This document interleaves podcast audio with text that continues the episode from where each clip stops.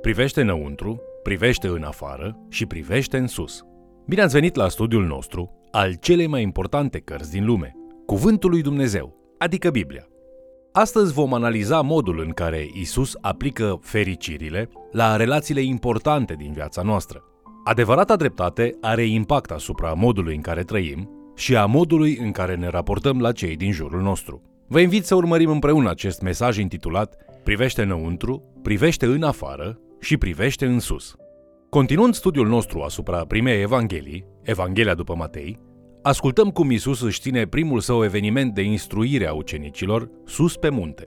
Numim acest eveniment Predica de pe munte, care se găsește în Matei capitolele de la 5 la 7. El le spune ucenicilor și nouă în ziua de astăzi cum am putea fi parte din soluția lui pentru această lume, în loc să fim parte din problemă. Pe munte, Isus le spune ucenicilor ca mai întâi de toate să se uite înăuntru. Fericirile îi provoacă pe ucenici să se uite în interior și să își analizeze purtarea lor. Apoi, începând cu patru ilustrații, voi sunteți sarea pământului, lumina lumii, o cetate sau un oraș pe munte și o lumânare în sfeșnic, Isus le spune ucenicilor să privească în afară, să fie atenți. El vrea ca ucenicii să fie atenți la oamenii pe care Dumnezeu i-a pus în viața lor, ca să poată fi ambasadorii lui Dumnezeu, aducându-le acestora mesajul Evangheliei. Punctul cel mai important unde Isus vrea să fim atenți este în relațiile noastre cu ceilalți. Matei, capitolul 5, versetele 17 la 20, vorbește despre neprihănire ca despre un principiu exersat în cadrul relațiilor cu frații, împotrivitorii, sexul opus și soțul sau soția. În toate aceste relații, comunicarea și integritatea sunt esențiale. Pe măsură ce continuă să ne învețe, el ne arată felul cum ar trebui să îi privim și să ne raportăm la cei din jurul nostru. Pentru că el ne învață ținând seama de lege și de dragostea lui Dumnezeu, învățătura lui este cu totul împotriva culturii acelei vremi. Astfel, vom vedea că el își începe fiecare lecție cu fraza Ați auzit că s-a zis, urmând și contraargumentul, dar eu vă spun. Prin aceasta, el realizează două lucruri. În primul rând, stabilește ce înseamnă să fii un adevărat urmaș al lui, să trăiești în spiritul legii. În al doilea rând, el își pune autoritatea sa mai presus decât cea a cărturarilor și a fariseilor și a oricărei tradiții omenești. Pe măsură ce continuă să ne învețe, el ne arată felul cum ar trebui să îi privim și să ne raportăm la cei din jurul nostru. În primul rând, ne vom uita la Matei capitolul 5, versetele 33 la 35, unde Isus spune Ați mai auzit iarăși că s-a zis celor din vechime să nu juri strâmb, ci să împlinești față de Domnul jurămintele tale. Dar eu vă spun, să nu jurați nici de cum, nici pe cer, pentru că este scaunul de domnia lui Dumnezeu, nici pe pământ, pentru că este așternutul picioarelor lui. Și rezumă în versetul 37 spunând, felul vostru de vorbire să fie da, da sau nu, nu. Ce trece peste aceste cuvinte vine de la cel rău. Acesta este felul în care vorbește Isus cu ucenicii lui despre importanța integrității în comunicare. Uneori oamenii fac promisiuni pe care fie nu pot, fie nu vor sau fie nu le respectă pur și simplu. Isus ne învață că este greșit să ne luăm angajamente pe care să nu le respectăm. Vorbele noastre ar trebui să fie convingătoare. Cei care îl urmează pe Hristos ar trebui să fie oameni integri, cu reputația de a fi cu totul demn de încredere. Când vă luați un angajament verbal și spuneți da, atunci trebuie să fie da. Și când spuneți nu, înseamnă că e nu. Țineți-vă de cuvânt. Următoarea lecție a lui Isus se referă la o atitudine provocatoare cu privire la dușmani. În versetele 38 și 39, Isus spune Ați auzit că s-a zis ochi pentru ochi și dinte pentru dinte. Dar eu vă spun să nu vă împotriviți celui ce vă face rău, ci oricui te lovește peste obrazul drept, întoarce-i și pe celălalt. Asta înseamnă că nu trebuie să ne apărăm pe noi înșine și pe alții atunci când suntem atacați? Nu cumva toți profeții strigau după dreptate spre a pedepsi răul? Haideți să deslușim afirmația lui Isus în context. Pe măsură ce abordăm acest aspect, să ne amintim că Isus nu îl contrazice pe Moise, ci mai degrabă spune Învățătura mea nu corespunde cu învățătura cărturarilor și a fariseilor. Învățătura mea este calea mai bună de a păstra cuvântul lui Dumnezeu dat prin Moise. Moise spune în Exod capitolul 21 cu versetul 24 Ochi pentru ochi, dinte pentru dinte. Cu toate acestea, cărturarii și fariseii iau acel principiu legal al lui Moise și dau următoarea învățătură.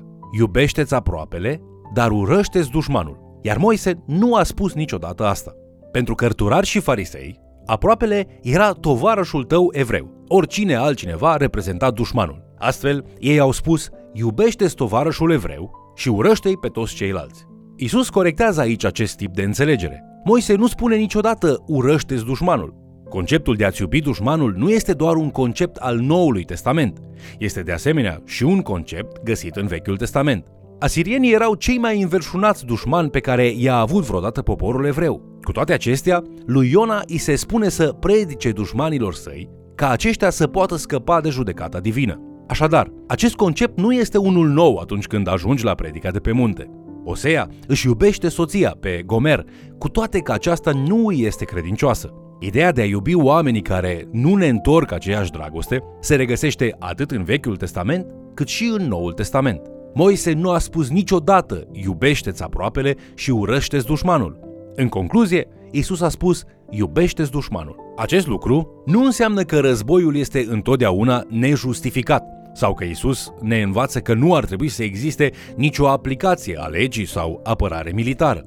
Fără de acestea, răul ar alerga nestingerit și ar distruge propășirea umană, așa cum o face în zilele dinaintea potopului. În acele zile de dinainte, Dumnezeu a văzut înclinația omului, instituind legea între oameni și spunând în Geneza capitolul 9 cu versetul 6 Dacă varsă cineva sângele omului, și sângele lui să fie vărsat de om, căci Dumnezeu a făcut pe om după chipul lui. Totuși, Guvernele și primăriile au responsabilități diferite decât cele ale bisericii. Biserica nu este un guvern, deși are nevoie de organizare și de standarde aplicate. Biserica reprezintă oamenii lui Dumnezeu care trăiesc în mijlocul celorlalte națiuni după regulile împărăției lui Isus. Isus le vorbește ucenicilor săi pe munte, spunându-le cum să fie sare și lumină într-o lume plină de nevoi. Isus vorbește aici despre relații, acest nivel de a gândi și de a acționa este mult diferit decât cel al legilor naționale și guvernamentale. Cu alte cuvinte, el ne spune, în relațiile voastre interumane, trebuie să dați dovadă că există o modalitate mai bună de a trăi decât prin reacții animalice care amenință și provoacă. Așadar, întrebarea esențială pe care o pune Isus este aceasta. În ce fel ești tu diferit decât toți ceilalți? Ca să fii parte din soluție și nu din problemă, trebuie să fii diferit. Atunci când spune voi sunteți sarea pământului, el vrea să zică voi trebuie să fiți diferiți, vindecând și conservând. Dacă iei sarea și o freci pe carne, atunci ea va conserva acea carne, împiedicând-o să se strice. Dar dacă freci carne de carne, atunci nu se va întâmpla nimic. Așadar, trebuie să fii parte din soluție și nu parte din problemă, ca să poți fi de vreun folos. Când pui în practică această învățătură despre a fi diferit, vindecând și conservând în relațiile tale, ajungi la întrebarea pe care o ridică Isus în Matei capitolul 5, versetul 47. Ce faci tu mai mult decât alții? Atunci când Isus se așteaptă de la noi să fim diferiți, El se așteaptă ca noi să facem mai mult decât orice altă persoană normală într-o anumită situație. Perspectivele noastre trebuie să se ridice la un nivel spiritual. Ca să putem face mai mult, aceasta presupune un har special din partea lui Dumnezeu, ca El să ne dea capacitatea de a fi diferiți. De fapt, cărțile Noului Testament consideră că noi am primit deja acest har divin ca să ne putem supune învățăturilor Noului Testament și anume puterea Duhului Sfânt, ca să fim mai mult decât o ființă egoistă. A fi în lume, dar nu parte din lume, este esența întregii noastre credințe.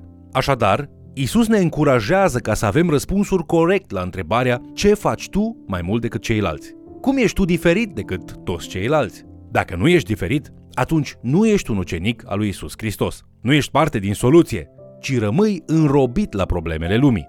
Isus spune că singura modalitate prin care putem fi diferiți și să ne iubim dușmanii este prin primirea acestui har ca să putem fi așa de diferiți încât să fim perfecți, ca și Tatăl nostru Ceresc. Vă puteți imagina reacția atunci când ni se spune că în calitate de ucenic uman ar trebui să fii perfect, așa cum este și Tatăl tău ceresc. Acesta este un standard copleșitor, un standard imposibil.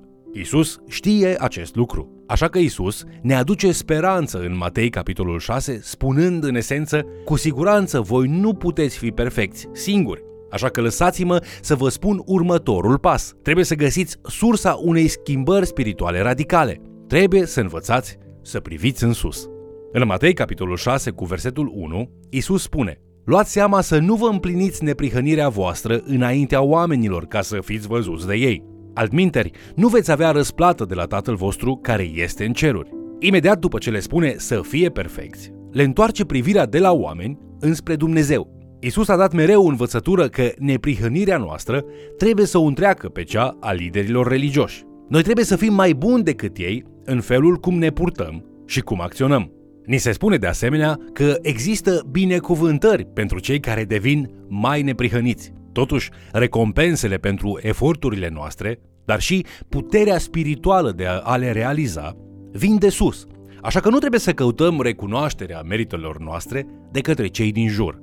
Deși noi suntem lumina lumii, iar lucrările noastre nu vor fi ascunse, nu trebuie să ne arătăm neprihănirea cu intenția de a fi văzuți și recompensați de către oameni. Noi trebuie să facem binele în lume și să nu facem caz de acest lucru. Isus ne dă un exemplu tipic și practic despre cum să reușim aceasta.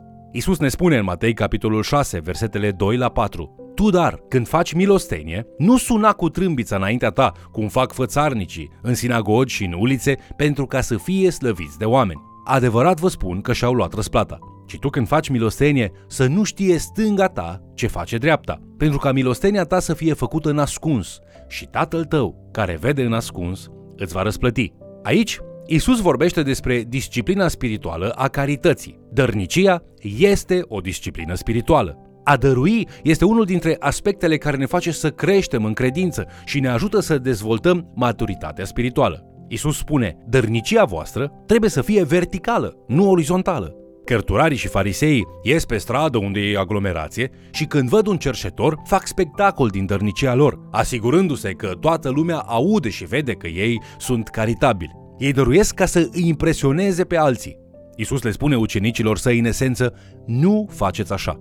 Dărnicia voastră trebuie să fie îndreptată înspre Dumnezeu. A dărui este un act vertical mai mult decât orizontal. Atunci când răspunzi la tot ce îți dăruiește Dumnezeu în viața ta, cu o abundență de dăruire către alții, acela este un act de închinare. Atunci când răspunzi la dragostea lui Dumnezeu pentru lume, manifestând aceeași dragoste prin propria ta inimă și propriile tale mâini înspre viețile altora, și acesta este un act de închinare. Iată un mare adevăr. Cei darnici dăruiesc chiar și atunci când nu au nimic. Cei nesătui iau chiar și atunci când au totul din abundență. Bunăstarea ta spirituală se manifestă prin credincioșia în disciplina dărniciei. Isus vrea să insinueze aici că dacă ești credincios în felul cum îți administrezi banii, iar dăruirea este ca o revărsare de închinare, atunci Dumnezeu te va binecuvânta cu adevăratele bogății, adică binecuvântările spirituale. Dacă ești necredincios în acest aspect, Dumnezeu te va priva de binecuvântările spirituale. În această situație, accentul se pune pe faptul că ar trebui să dai din dragoste pentru Dumnezeu și fiindu-i mulțumitor pentru harul pe care îl arată zilnic în dreptul tău. Biblia ne învață că Dumnezeu crește spiritual oamenii atunci când aceștia se dăruiesc jertfitor pentru el, de dragul lucrării împărăției sale. Apoi, Dumnezeu binecuvântează și înmulțește rodul. Administrarea este o disciplină spirituală prin care noi dovedim că Dumnezeu este mai bun și mai satisfăcător decât orice altceva din lume. Ai această atitudine cu privire la banii tăi, timpul tău și alte lucruri de valoare? În încheierea acestui studiu, fie ca aceste vorbe ale lui Isus să ne provoace ca să ne uităm în interior la atitudinea noastră, să ne uităm în afară la relațiile noastre și să ne uităm în sus, înspre închinarea corectă față de Dumnezeu. Haideți să înțelegem valoarea de a fi angajați în toate relațiile noastre și dedicați în a oferi lumii mai mult decât se așteaptă ea în mod normal de la noi. Haideți să fim perfecți în dragostea noastră față de Dumnezeu și să investim harul lui Dumnezeu atunci când ni se oferă ocazia de a fi administratori credincioși. Dăruiești periodic în mod jertfitor în semn de închinare față de Dumnezeu? Dacă nu o faci, fă din dărnicie o obișnuință a închinării tale începând de astăzi. Vă mulțumesc pentru că ați fost alături de noi studiind Cuvântul lui Dumnezeu. Dumnezeu ne oferă ocazii minunate de a ne închina lui prin dărnicia noastră și de a-L reprezenta în bunătatea noastră față de cei care caută să ne facă răul datorită lui Hristos. Te invit să ne urmărești în continuare și, de ce nu, să mai chem cel puțin o persoană să ni se alăture.